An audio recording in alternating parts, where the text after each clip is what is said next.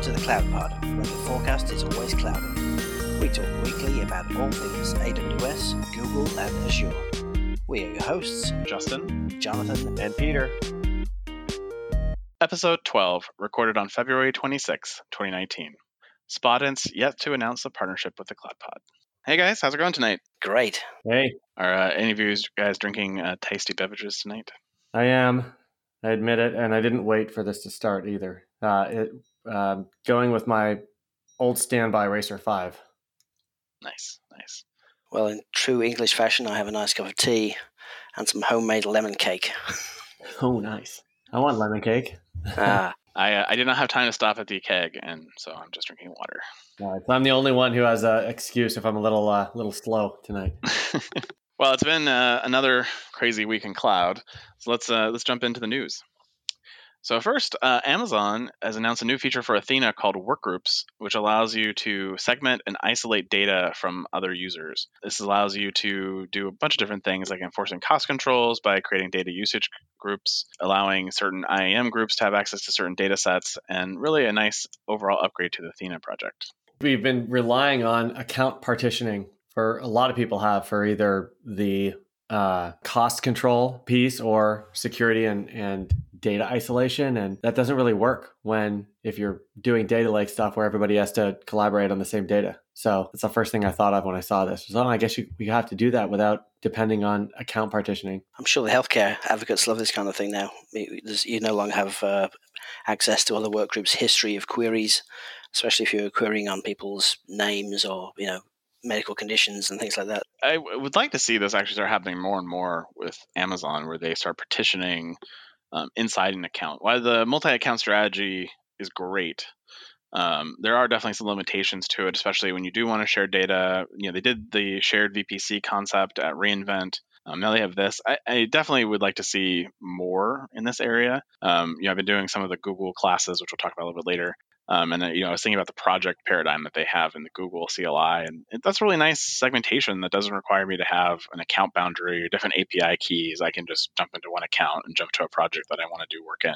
You know, I, I definitely like this direction, and I hope it's something that we can continue to see in services in the future. Yeah, I always thought it was going to not even be necessary when they came out with like resource based um, IAM but that just never panned out as far as being able to get to the 100% level of partitioning but maybe they'll get there.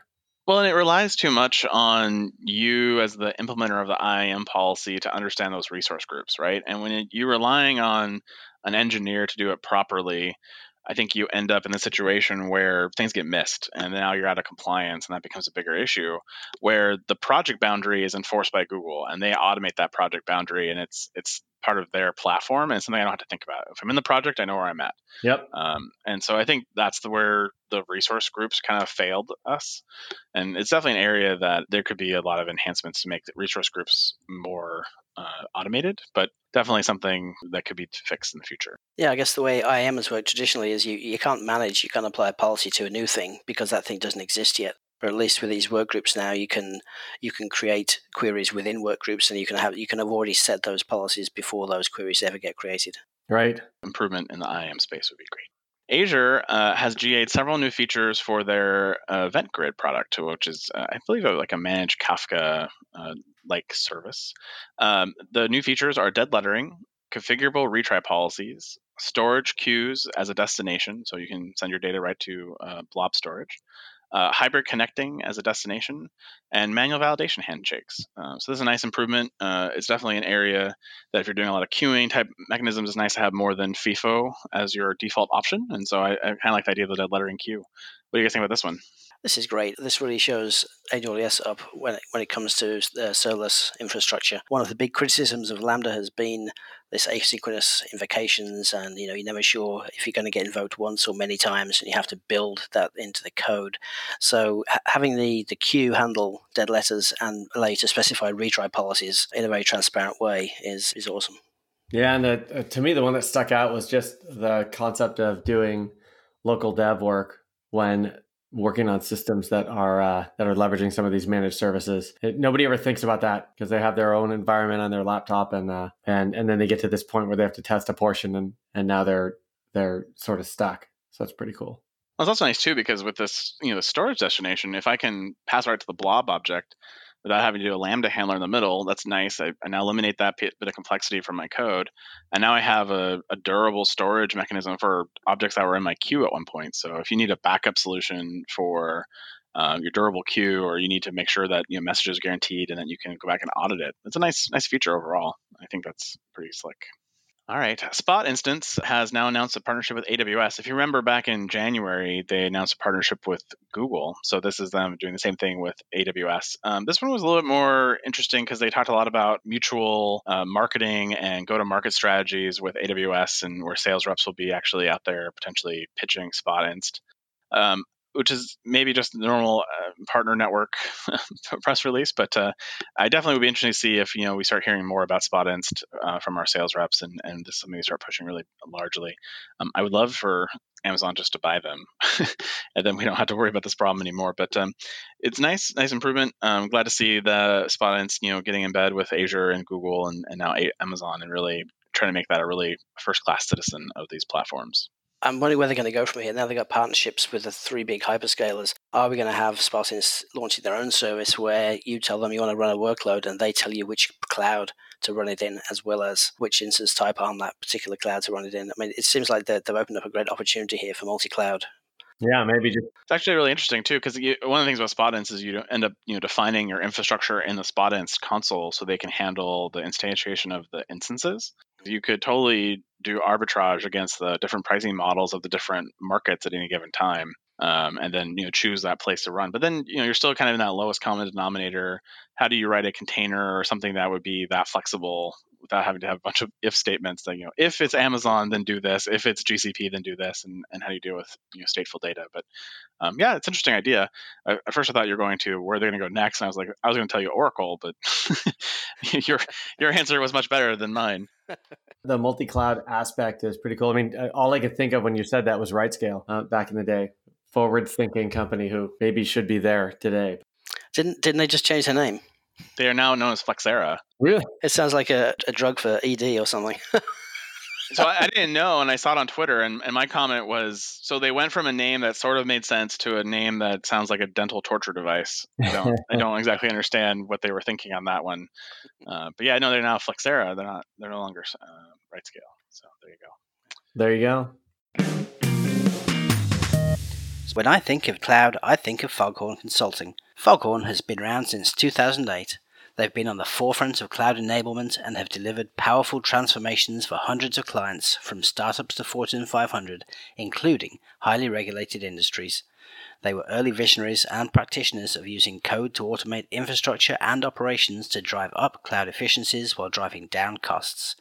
Terraform, Ansible, Jenkins, AWS, Azure, and GCP. Go to fogops.io slash thecloudpod to learn more about their FogOps services and sign up for a free, well-architected framework review.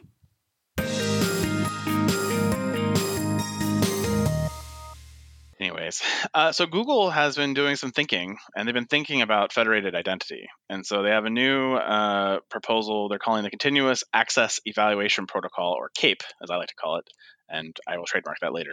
This is very based on a PubSub access model. It's complementary to a federated identity or cert-based auth model, and uh, using PubSub, you can basically have a server-side endpoint which can convey updated information about a session to interested parties. So if you're logged into multiple apps or infrastructure, um, it would actually notify back with the CAPE protocol that you are logged into that system. And so typically in a typical federated SAML model, it's fire and forget. And once you're authenticated, the SAML provider has no idea about that. So this is an interesting idea. Definitely something they're embedding directly into GCP and is available in the GCP cloud now. And kind of also goes back to their what they're doing around VPNs and just-in-time provisioning of access is a nice nice protocol. I'm, I'm, excited to see where this starts going and if it becomes something really popular. I was just going to ask if there some of the third party products already have proprietary versions of this? Not that I know of. I mean, I've used Okta in the past. I've used uh, other SAML options from Microsoft.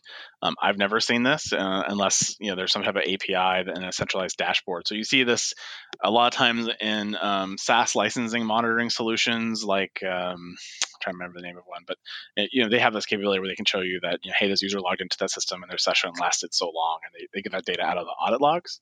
Um, but they actually don't know if you're doing anything or not. They just know that you logged in and when you logged out. Well, SAML has, has always had a back channel So that, so that you could you could forcibly invalidate sessions if you wanted to. So this this kind of thing has always been available, but I guess that what the Google implementation does is is standardizes the way in which individual components can talk to each other without the IDP really having to be there. It looks like uh, Okta calls it continuous authentication. Oh, okay. So yeah, I mean, Google's making it a standardized protocol and going to make a feature that takes away that differentiator from a lot of the third-party providers. Well, next up is for Qwiklabs. Quick Labs, uh, which is actually owned by Google, has apparently has a great promotion going on right now. That if you use Qwiklabs to get certified by March 31st, in either associate cloud engineer, professional data engineer, professional cloud architect, or professional cloud developer, they will give you a free pass to Google Next uh, 2019. They also are offering you some discounts on the associate level test and the professional test. And it does include one month free uh, access to Qwiklabs, so you can take those courses. Uh, and if you want to continue your education after that, they do give you some additional discounts to companies like Coursera. Um, this is a really nice thing. I actually started this earlier in the week, hence my comment about the ah. Google projects. nice. uh, so I've been going through a couple of these. I thought maybe I pick up my associate cloud engineer. I would like to get one. So a third of the way through the class, and uh, we'll see if I get enough knowledge out of this to uh, go get certified. I'll keep you posted. How's the class so far? Uh, pretty dry, but uh, you know it's interesting to see some of the more you know minor details that I wouldn't have necessarily looked at with my other experimentations with it. So I, I think it's pretty good, but um, it starts out very, very basic. Like here's the Google CLI, and I'm like, I, I got that. I don't need that level. But uh, you know, once you get to kind of like the third or fourth module, it's it's not too bad. There's definitely some interesting things I picked up and some tips and tricks. How is how is the Qwiklabs experience now? Have, have Google changed it since they acquired Qwiklabs? Quick Labs never has had the greatest UI, and so they adopted the Google color schemes and the Google button schemes that you see in Google Mail. Um, so depending on how you feel about that, it's either a plus or a negative. I don't know. Uh, to me, it's it's kind of the same, and it's a little bit easier to actually start a lab and access your content. They still don't really have a good split screen solution, so you could have you know the course content on the left and the console on the right. They don't really have a good solution for that, so it is a little bit difficult to do on my laptop. Um, but on my multi-screen setup, it's it's really easy to handle. Just put one on the right and one on the left, and just run through it. You just pay for the test, or are you also paying for the class? So some of the classes, um, you know, it, says you get a one month free access to Qwiklabs with this. I already had an account, so I didn't get that option. I had to buy some credits. Um, but I think if you don't have a Qwiklabs account, I think you get the first month free, and that includes any class you take in that first month. Actually, one of the things I forgot about that just came to mind. So because they're owned by Google and they have a tight integration with Google Cloud, they actually have the ability as you're going through the steps. And so let's say it says spin up an instance and have it running in the console. You know, once you do that step, they actually there's a box in the checklist that says check to see if you did it properly. And so you hit this button and it calls the APIs and validates that you created the instance in the way they said you were supposed to. And then it comes back and says you did it oh, properly. Oh, cool. Um, which is kind of a neat enhancement actually. So that is a big change that I had not seen before from them, and so I think that's a, a nice improvement. Excellent. I should check that out. That's a pretty legit um, offer too. I mean, that's giving away real value to get people in that ecosystem. Well, you know, they talk about certifications on the Amazon side being a big driver of adoption of Amazon. It's a big, uh, it potentially has a big salary boost tied to it if you have one of these. So, you know, if you get more people Google certified and more aware of the platform, then maybe they'll choose Google as their cloud provider in the next job they're in or in the job they're currently in. It's not a bad play by them. And again, they own it, so it's just marketing dollars at this point. I don't, I don't think they'll do the same thing for reInvent though, unfortunately. yeah. Uh, so Azure has announced spatial anchors for collaboration of mixed reality apps for HoloLens.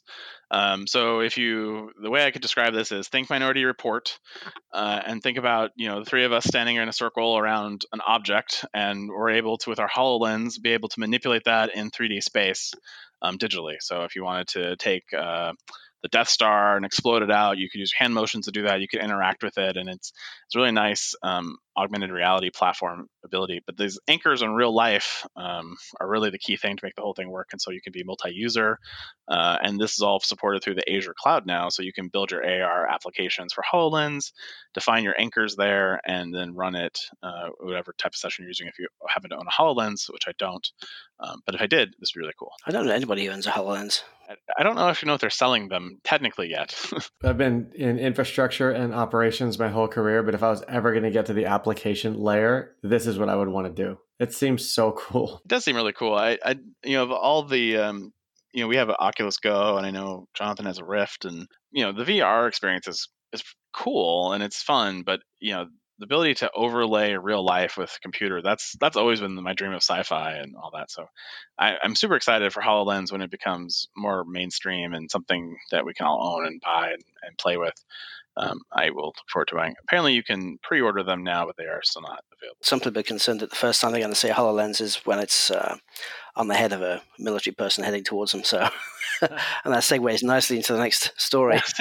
wow, we don't really applaud segues, but that was amazing. so, uh, Microsoft employees are have been protesting the Army contract, and so this is basically a 500 million dollar contract with the Integrated Visual Augmentation System, or IVAS, uh, with the Army to integrate HoloLens technology. Uh, employees wrote to both the president of the company and to Satya, uh, basically saying that they feel that this has crossed the line into weapons development. Uh, employees are calling for Microsoft to cancel the contract, cease development on weapons technology, and appoint a new independent ethics committee to review these type of scenarios in the future to prevent Microsoft getting into this business. At the time of recording, there was about 200 plus employees signed, and then uh, the CEO responded on Monday and basically said they're not going to walk away. they believe that we have made a principled decision that we are not going to withhold technology from institutions that we have elected in democracies to protect freedoms we enjoy. Satya told CNN in an interview. Uh, we are very transparent about that decision and will continue to have that dialogue with employees. So, uh, a little bit of tension of Redmond about this topic.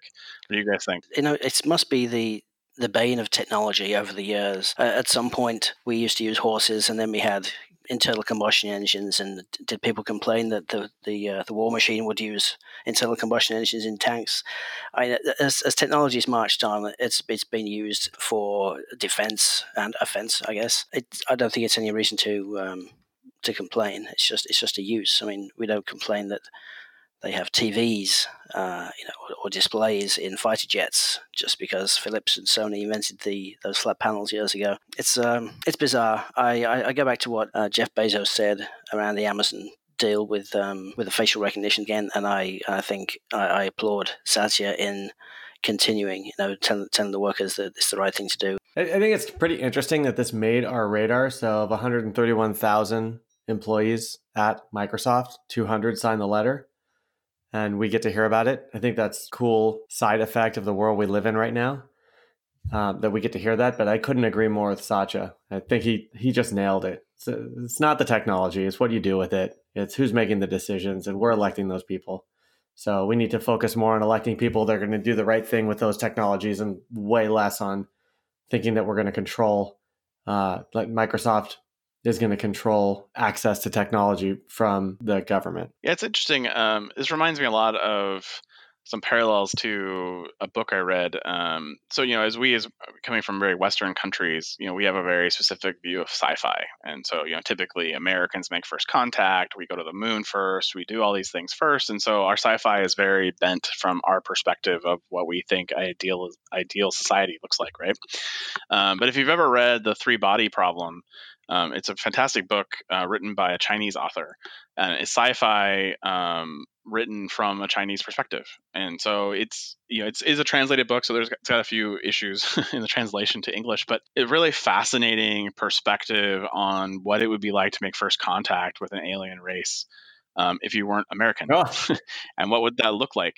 And you know, with Chinese ideals back in the 60s and 70s during the Great Revolutions there, and the Tiananmen Square and all that, um, it's a very interesting perspective of what would happen and what the fallout of that decision was. And it's a fantastic book series. It's it's a little bit lengthy and it's a little bit dry at times, but it's, it's really fantastic. And uh, you know, I guess it's an audible plug here if you are looking for an audible recommendation. Uh, but you know, this comment about you know we we choose the democracies that we want to protect our freedoms. It's very much reminds me of that book. Uh, so just kind of interesting. For you, the listeners of the Cloud Pod podcast, Audible is offering a free audiobook downloaded with a free 30-day trial to give you the opportunity to check out their service. To download your free audiobook today, go to audibletrial.com slash thecloudpod. Again, that's audibletrial.com slash thecloudpod for your free audiobook.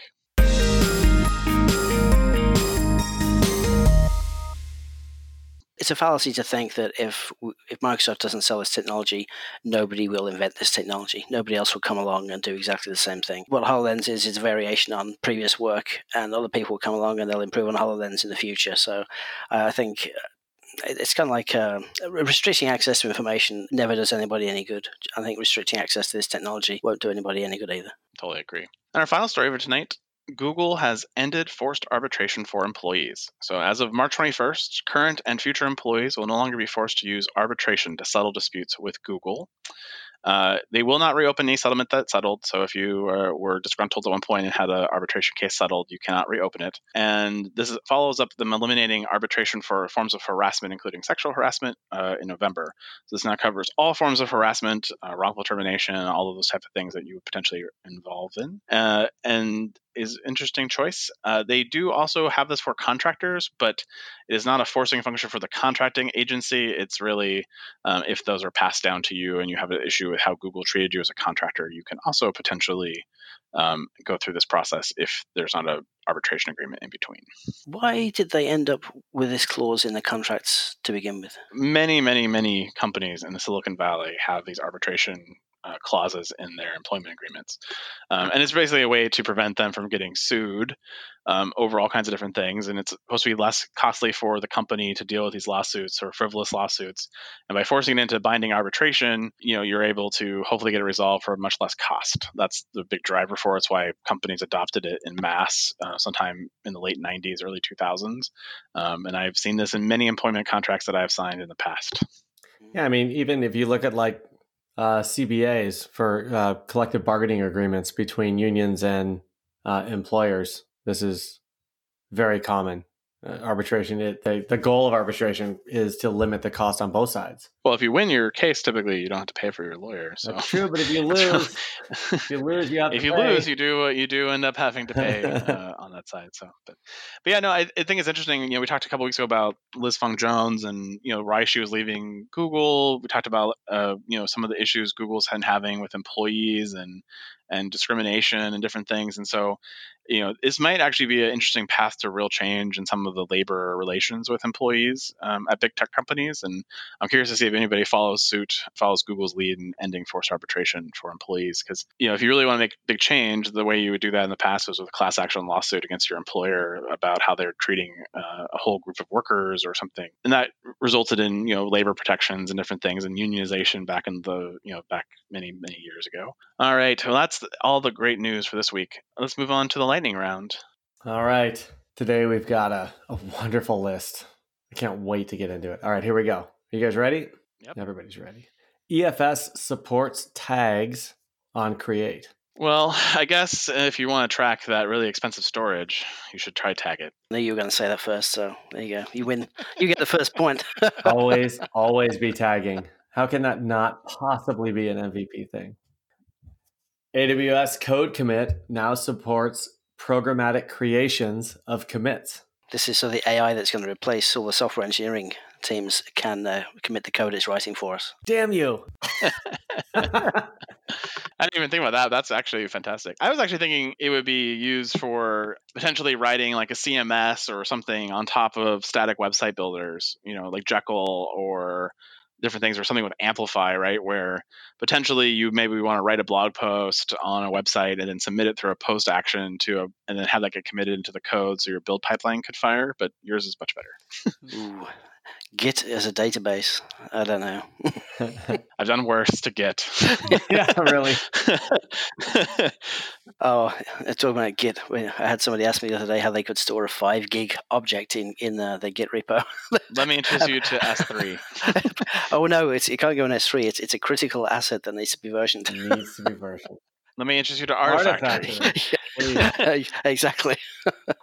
All right, Performance Insights now supports counter metrics for RDS Postgres, RDS MySQL, and Aurora MySQL. Does it count how many times people migrated from Oracle? I don't know. Yeah, this performance dashboard they created this this got announced at uh, reInvent, um, and you know it was initially very focused on Aurora Postgres, if I recall. So it's nice to see this getting expanded. I didn't think it would touch RDS, so that's an interesting turn of events. And so I'm glad to see them getting more visual visualizations of metrics and really thinking about how people want to interact with data from CloudWatch. And so this is a nice nice improvement. Yeah, always Good job. Yeah, more monitoring the better and especially in rds where it's a managed service where sometimes you can't get in there and put the tools in you want to put in as much visibility as we can get. I don't know how many customers are always looking for things like long running queries and other interesting insights they can get from uh, from a tool. Plug that thing in. They don't want to manage their own. All right amazon ec2 fleets now let you increase target capacity limits. So ec2 fleets now let you spend 10 times as much money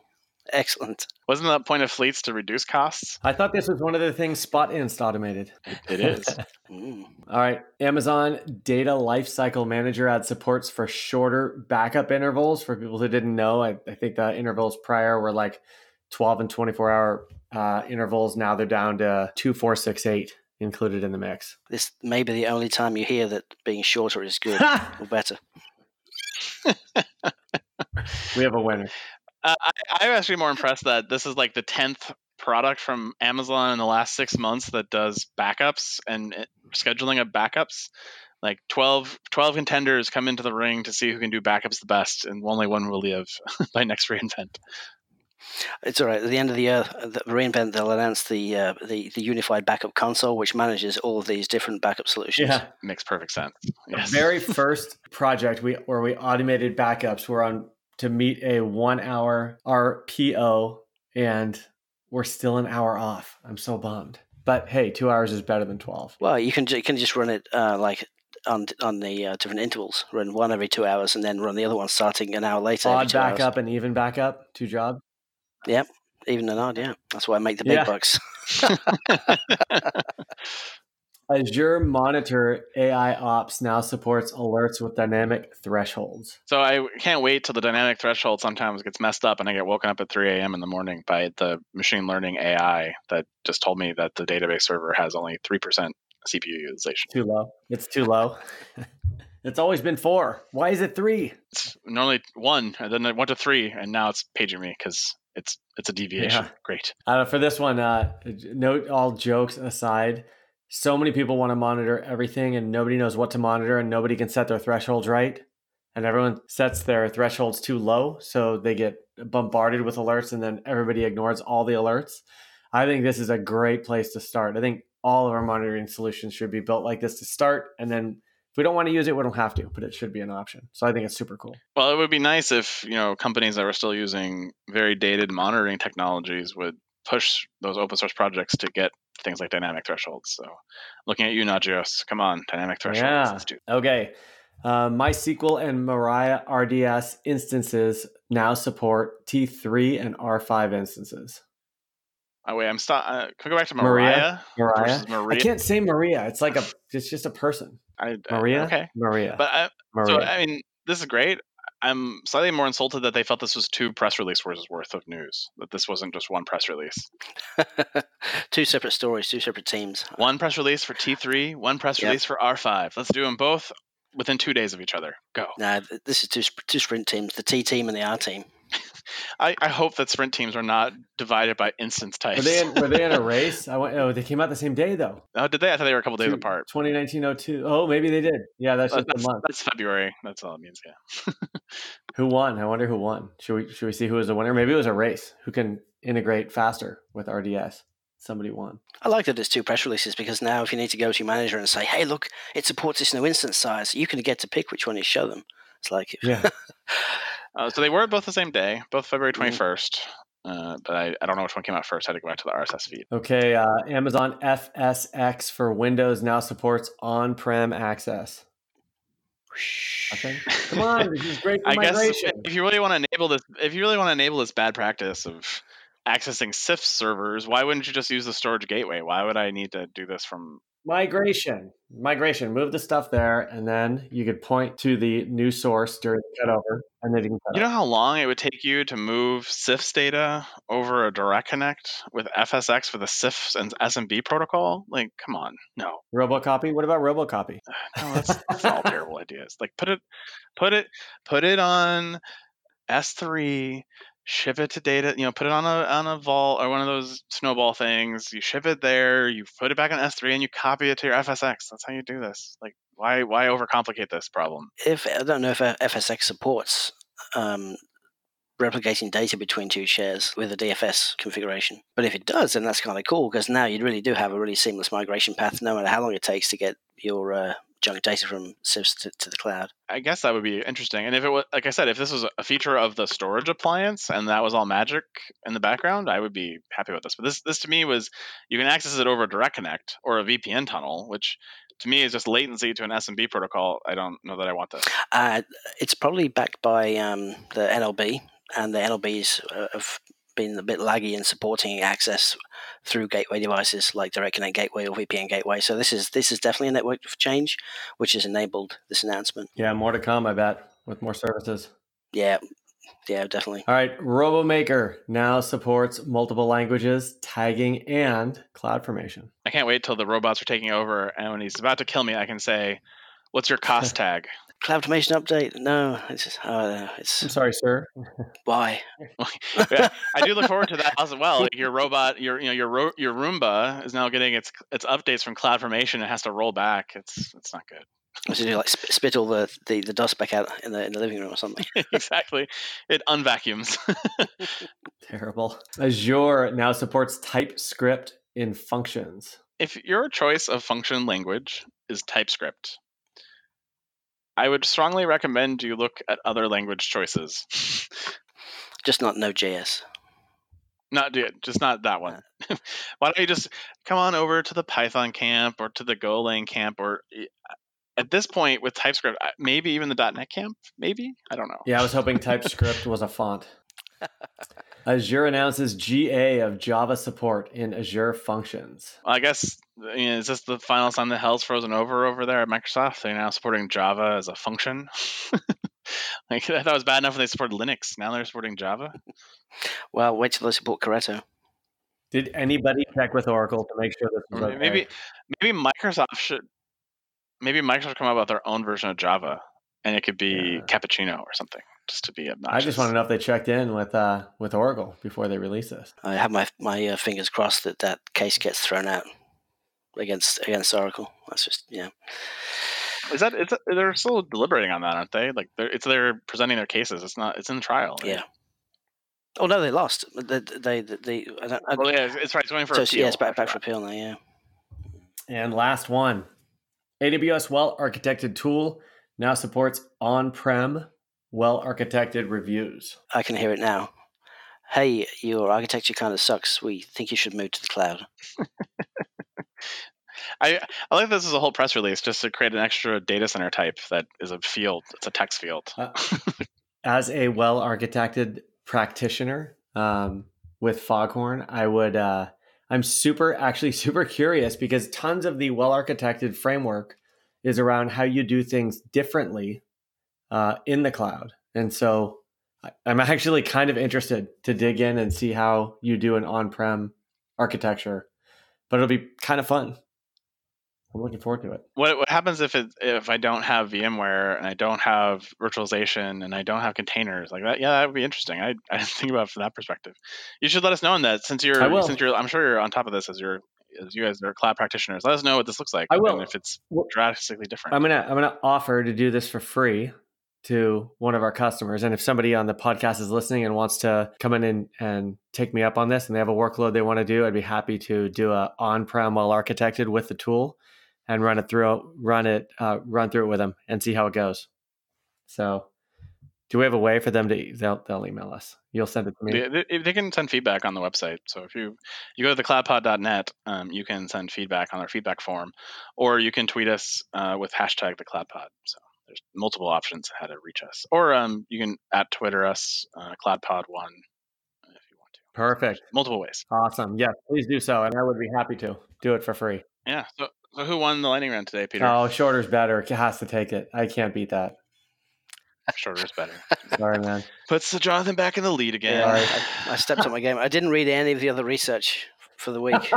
I just, I just, I just yeah, the, Cool Tools is on vacation this week because you didn't do the homework. That's- so you know it's fine. that's right. It's, it's totally fine. yeah, that's that's Uh, right. I had to invest time in the lightning round this week, especially after last week's crushing defeat. Oh, yeah, that was brutal. Oh brutal. yeah, it was brutal. But it was yeah. It- we all knew that was going to happen when Corey came on. Like there was just no doubt. Yeah. Just Justin sent me a text message while while we're doing the lightning round. Are you still alive? I'm like, no. It, it, the fun thing about Corey is that that, that is Corey twenty four seven. Like I, I've met him at you know different events, and I've had dinner with him a few times, and that is just Corey. Like that is just him every day. Uh, anyways, all right, guys, that's it for this week. We'll see you guys all next week at the Cloud Pod. All right, see ya. See you guys.